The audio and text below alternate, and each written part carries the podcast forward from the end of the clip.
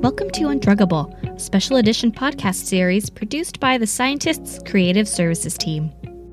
This series is brought to you by Amgen, which is a pioneer in the science of using living cells to make biologic medicines. They helped invent the processes and tools that built the global biotech industry and have since reached millions of patients suffering from serious illnesses around the world with their medicines. While breakthrough discoveries in drug development have been made through the years, 85% of disease targets are still considered undruggable. Ray Deshaies, a senior vice president at Amgen, believes that the fourth wave of drug innovation is here, led by a new type of multispecific medicines that will radically alter our concept of how drugs can work and pave the way for new solutions.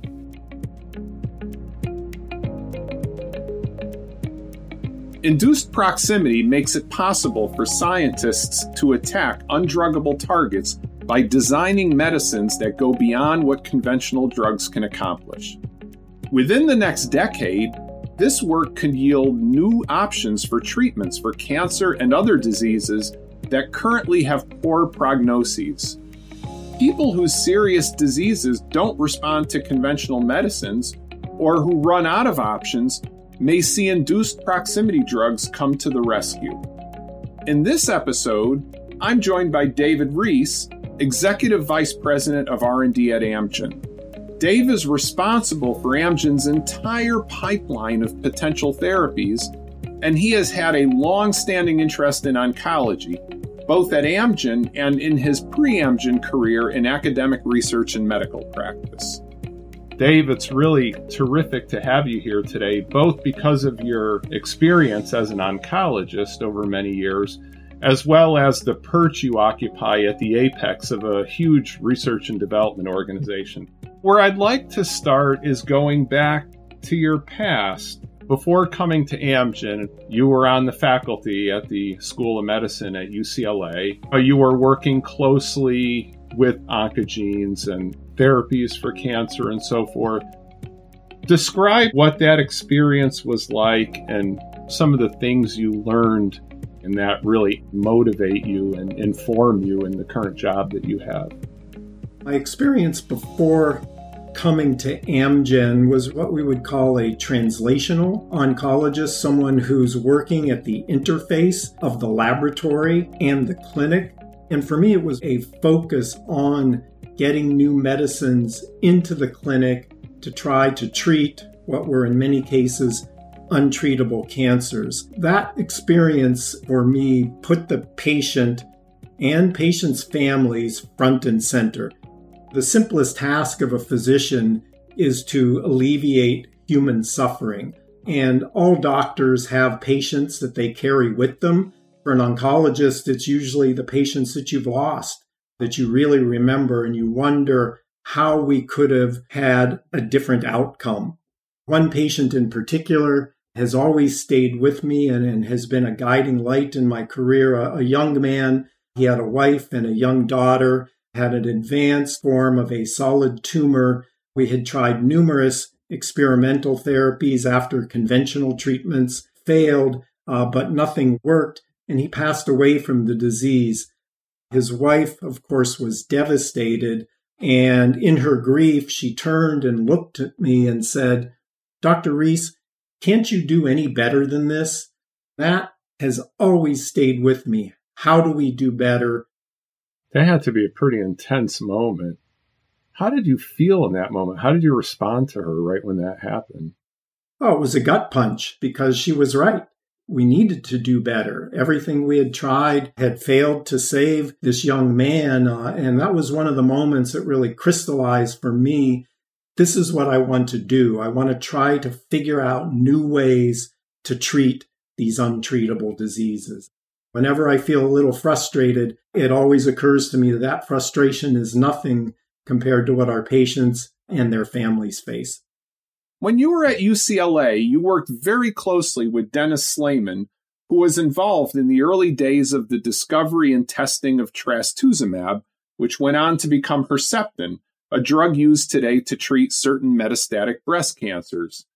You also overlapped with Charles Sawyers, who was involved in the early days of clinical testing of imatinib, which went on to become Gleevec, a landmark drug for the treatment of chronic myelogenous leukemia. Those two drugs were early triumphs of molecular medicine. Were you keenly aware of these developments, and did they have an impact on how you thought about cancer and its treatment? Oh, absolutely. I was fortunate to play a very tiny role in the Herceptin preclinical and clinical development programs.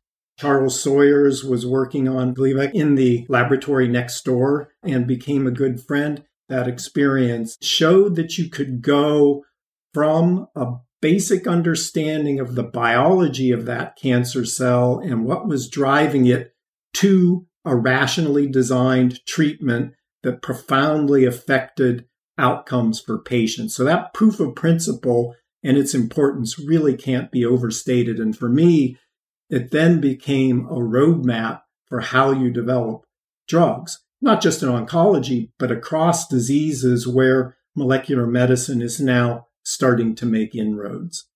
The war on cancer initiated 50 years ago, aside from scattered cancers here and there why have the really major cancers that afflict human populations not been cured? Cancer is a fiendishly complex disease on a molecular level. Every tumor cell carries multiple alterations or mutations in pathways that involve genes that drive that cancer cell to grow and divide, other genes that are essentially the molecular brakes on a cancer cell and they're lost. So you've got one foot on the accelerator and you've lost the brakes in a cancer cell.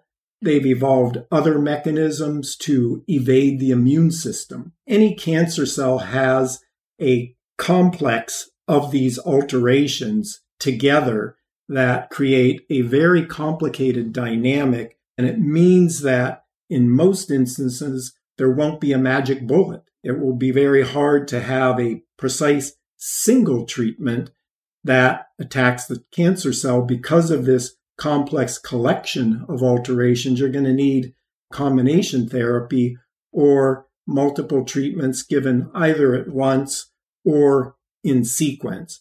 So it's this fiendishly complex molecular wiring in the tumor cell that has made it a challenge. Now, the good news is what that half century war on cancer has produced is a good understanding of what that molecular wiring is in many cancer cells. And the task for this generation and the next generation is to take that understanding and to translate it into new treatments. So, on top of the complexity, there can be tremendous heterogeneity at the level of the cancer in an individual patient. Could you tell us a little bit about that and why that creates a special challenge? Cancer cells are basically undergoing a speeded up form of evolution within the body. That may be in response to treatments, it may be just occurring naturally. As they're rapidly growing and dividing, they can acquire different mutations, and different tumor cells within the body can evolve to have different collections of these mutations. We call each one of those a clone. And so that tumor may have multiple clones. So if you want to completely eradicate the tumor, ultimately you will have to target each one of those clones. We also know that tumors have to divide. Why isn't it as simple as I'm just going to throw a poison on the cancer cells that stops them from dividing? It seems like that would be a simple strategy. Why doesn't that work? We've been doing that for now three quarters of a century since the birth of modern chemotherapy. Many chemotherapies work by damaging the DNA in a cancer cell, ultimately preventing that sort of cell division. Now, the problem with most of these therapies is that they are not specific.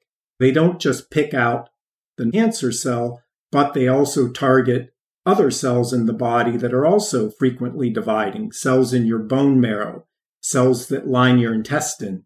That's what's responsible for many of the side effects of chemotherapy. In addition, cancer cells have very quickly evolved ways to uh, get around the effects of chemotherapy. There are various resistance mechanisms. They can pump the chemotherapy drug out of the cell. They can figure out ways to simply ignore what that chemotherapy drug is doing on a molecular level. So that is an approach that may form a component of therapy, but in many instances would not be sufficient in and of itself to completely control a tumor. You just described cancer as akin to a car where the gas pedal is jammed on and the brakes aren't working. People have been sequencing tumors in normal tissues adjacent to the tumors to compile the genetic changes that accumulate in the tumor cells in order to try to understand them. The assumption is that those genetic changes must underlie the tumor's ability to continue growing and eventually metastasize. Colorectal cancer, in particular, has been studied for many years by Bert Vogelstein's group at Johns Hopkins Medicine. They discovered that in a significant fraction of people with colorectal cancer, they're missing a brake known as APC. And when that brake is missing, it essentially leads to continuous activation of this accelerator, this gas pedal known as beta catenin.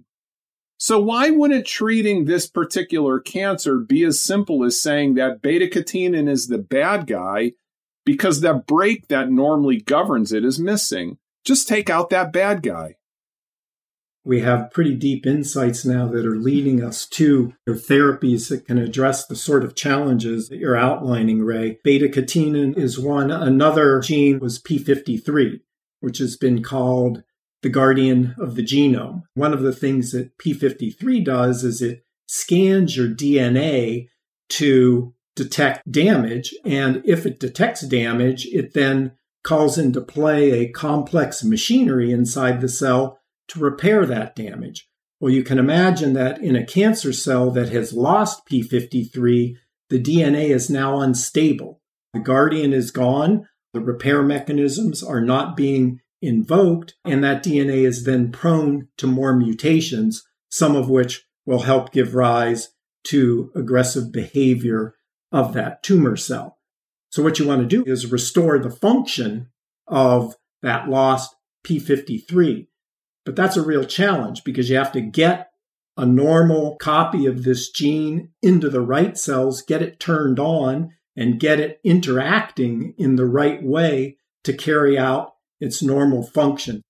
I view the replacement of these lost tumor suppressor genes as a real challenge with delivery mechanisms improving, our ability to deliver nucleic acid based therapeutics, so RNAs uh, or DNAs, this will begin to change. So, tumor suppressor genes, huge category where we've made little inroads. I think we're on the precipice of making real progress there. Another big class of genes that is altered in tumors are transcription factors. These are proteins that sit as part of a complex and regulate when genes are turned on and off.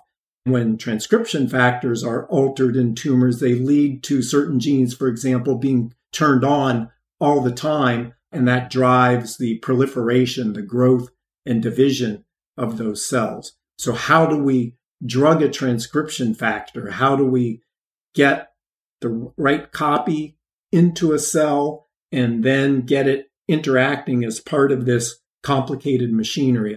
It's interesting that you specifically call out transcription factors because of beta catenin fits in that class. There is a recent story of success in targeting a transcription factor, albeit it was not done prospectively. It was figured out retrospectively. You want to tell us a little bit about that and how that discovery might be more broadly enabling for future therapies? There's a class of drugs called IMiDs, and what they do is bind to a target, put a, a, label on it, and what that label says is I'm a protein that should be degraded. I should be sent to the garbage bin in a cell, and then that target is degraded. Now, in some cancers, if you have a protein that's helping to drive the activity of that cancer cell, you want to target it for destruction. These drugs were introduced actually a couple decades ago in diseases like multiple myeloma and others were found to be important, but it wasn't until many years later that we understood how they actually work. This would be an example of induced proximity. You are binding to that protein target with one part of a drug, and then you're bringing this labeling machinery into play, inducing its proximity to that target so that it's labeled and degraded. So, this opens up a universe of possibilities to go after targets that were previously considered undruggable. So, this induced proximity calls to mind for me a strategy that we've been pursuing in cancer for a number of years now. But instead of going after proteins inside the cell, we're actually going after the cancer cells themselves with the immune system. Do you want to tell us a little bit about how that works and what your thoughts are on where that's going?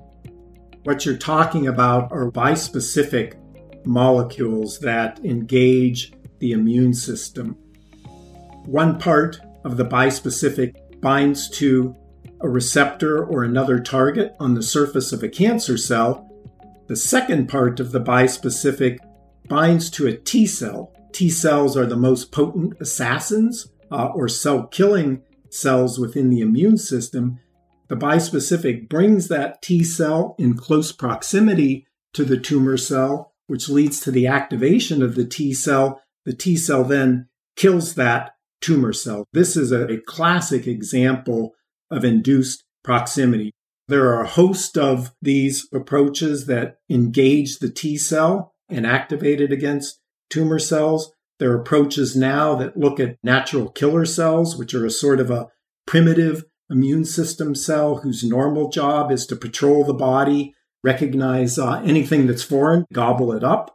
And in this case, you can use a bispecific molecule to grab that natural killer cell, get it to recognize a cancer cell, and attack it. So, a huge area involving the immune system as the effector or business side of the induced proximity approach, and then the tumor cell itself as the target. There's other approaches that people are taking that fall under the general umbrella of induced proximity.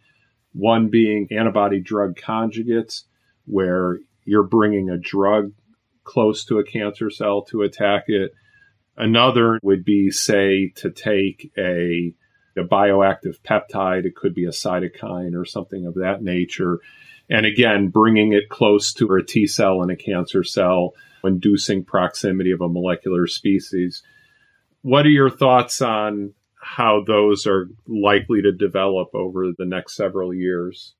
I think we're going to see an explosion of such approaches, and you're only limited by your imagination here because you know when you think about induced proximity, you're trying to take different building blocks and put them together to create new biology to act on the cancer cell, but it could be any other diseases as well, autoimmune diseases, for example, where we have overactive T cells. We may want to try to target and eliminate the bad T cells using other parts of the immune system.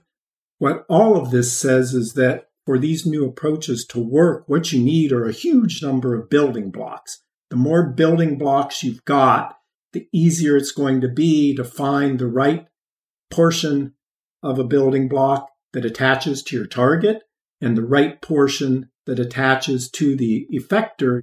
There are a number of technologies coming forward that really help us generate these sorts of building blocks. Uh, for example, there's DNA encoded libraries. What DNA encoded libraries do is they take fragments, at some point, tens of billions of fragments, they label them with the DNA barcode. We can then quickly start to screen those fragments for the activity that we want. If one of them has it, we use the DNA barcode to identify it and then we refine the development of that building block. And so building on these sorts of technological advances that's going to give us the vast array of potential building blocks that we need to put together these sorts of complicated molecules. At the risk of coining a new word, I'll say this is like the Legoification of biology, where you have your red block, your yellow block, and your blue block, and they all have different shapes, and you can put them together in different ways to make different types of structures that can do different things. This summer, Amgen announced the acquisition of Teneobio, a clinical stage biotechnology company that has developed novel technology for generating building blocks to make multispecific biologic drugs. Is this idea of leveraging their technology to generate building blocks part of the rationale for that acquisition? Teneobio has a technology that produces fragments of antibodies in very large quantity with a, a, huge diversity among those fragments. And those can be used as the building blocks for the kind of complex multi-specific molecules that we're talking about here. Thinking about this as a giant Lego set is a very good way to conceptualize what we're trying to do. Imagine you're trying to make a complicated structure with a Lego set and you have four blocks. That's hard. It's going to be a lot easier if you have four billion blocks to choose from to create that complex structure. What's your opinion on some of the real big picture problems that are facing our industry. Maybe you can enumerate two or three of the biggest challenges that we're facing in delivering the therapies that patients are desperately waiting for. On a technical level, there are really two existential challenges that any research and development organization devoted to drug discovery and development faces right now. The first is improving the success rates about 8% of all drugs that go into clinical testing in humans actually make it across the finish line. They're approved by the FDA or other regulatory authorities and they reach patients. So 92% fail. We must do better on at, at, that particular challenge. And I think there are ways we, we absolutely will do better using genetics, for example, to understand diseases at a very fundamental level, using the biologic advances that we've discussed today before we start designing those drugs. The second one is reducing what we call the cycle time. It takes on average 12 to 14 years for a drug to go from idea in the laboratory to actually being approved and available to patients that is you know something that we should seek to cut in half uh, or to a third of the current rate. Patients are waiting, patients with serious diseases all around the world. The pandemic, I think, has showed us in some ways what can be done. Look at the development of the mRNA vaccines in basically a year. Now, there was two decades of science that was preparation for that, but that shows us what the edge of achievability is. And that's what we should really be striving for every day. And then finally, there are challenges that I would call societal. The most elegant drug in the world is of no use if it's not getting to the right patients. In other words, patients have to have access.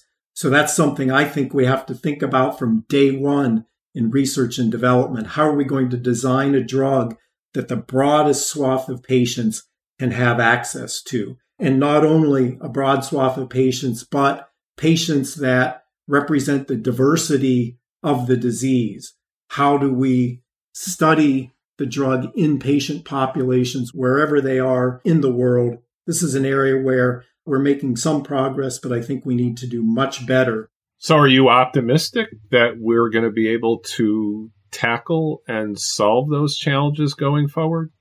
I'm incredibly optimistic. I recently finished a book uh, about Renaissance Italy and the explosion of art, architecture, mathematics, the beginnings of what we would consider modern science. I think we're at that sort of hinge moment in our business.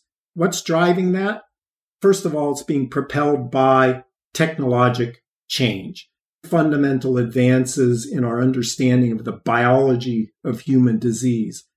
But now that's being coupled with tech, big data, artificial intelligence, machine learning, being brought to bear across an entire swath of data from genetics, clinical data, real world evidence, the evidence of a drug that exists in medical records or other repositories.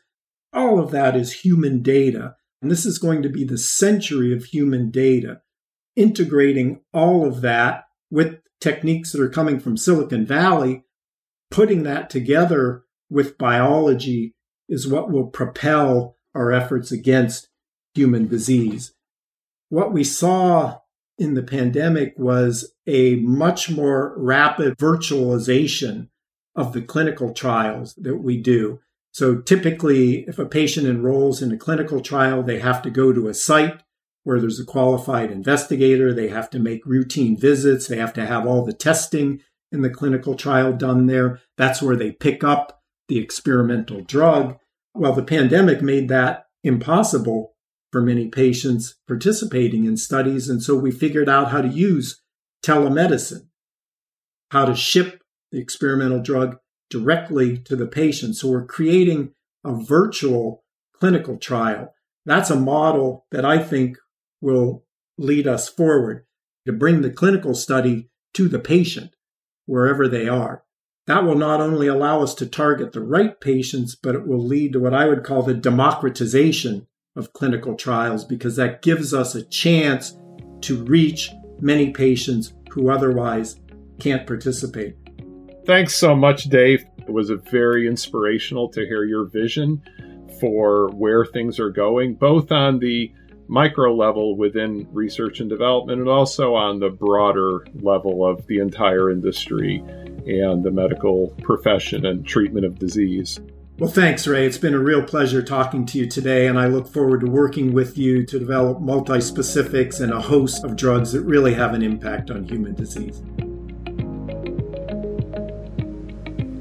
Thank you for listening to the final episode of Undruggable. Thanks again to David Reese, Executive Vice President of Research and Development at Amgen. For more on cutting edge research, follow the scientists on Facebook and Twitter, and subscribe to the Scientists Lab Talk wherever you get your podcasts. This podcast contains forward looking statements that are based on the current expectations and beliefs of Amgen. All statements other than statements of historical fact are statements that could be deemed forward looking statements, including any statements around the potential science and innovation of genetics and drug discovery. Forward looking statements involve significant risks and uncertainties, including those described in the Securities and Exchange Commission reports filed by Amgen, including our most recent annual report on Form 10K and any subsequent periodic reports on Form 10Q and current reports on Form 8K. Unless otherwise noted, Amgen is providing this information as of the date of this podcast and does not undertake any obligation to update any forward looking statements contained in this podcast as a result of new information, future events, or otherwise. No forward looking statement can be guaranteed, and actual results may differ materially from those we project.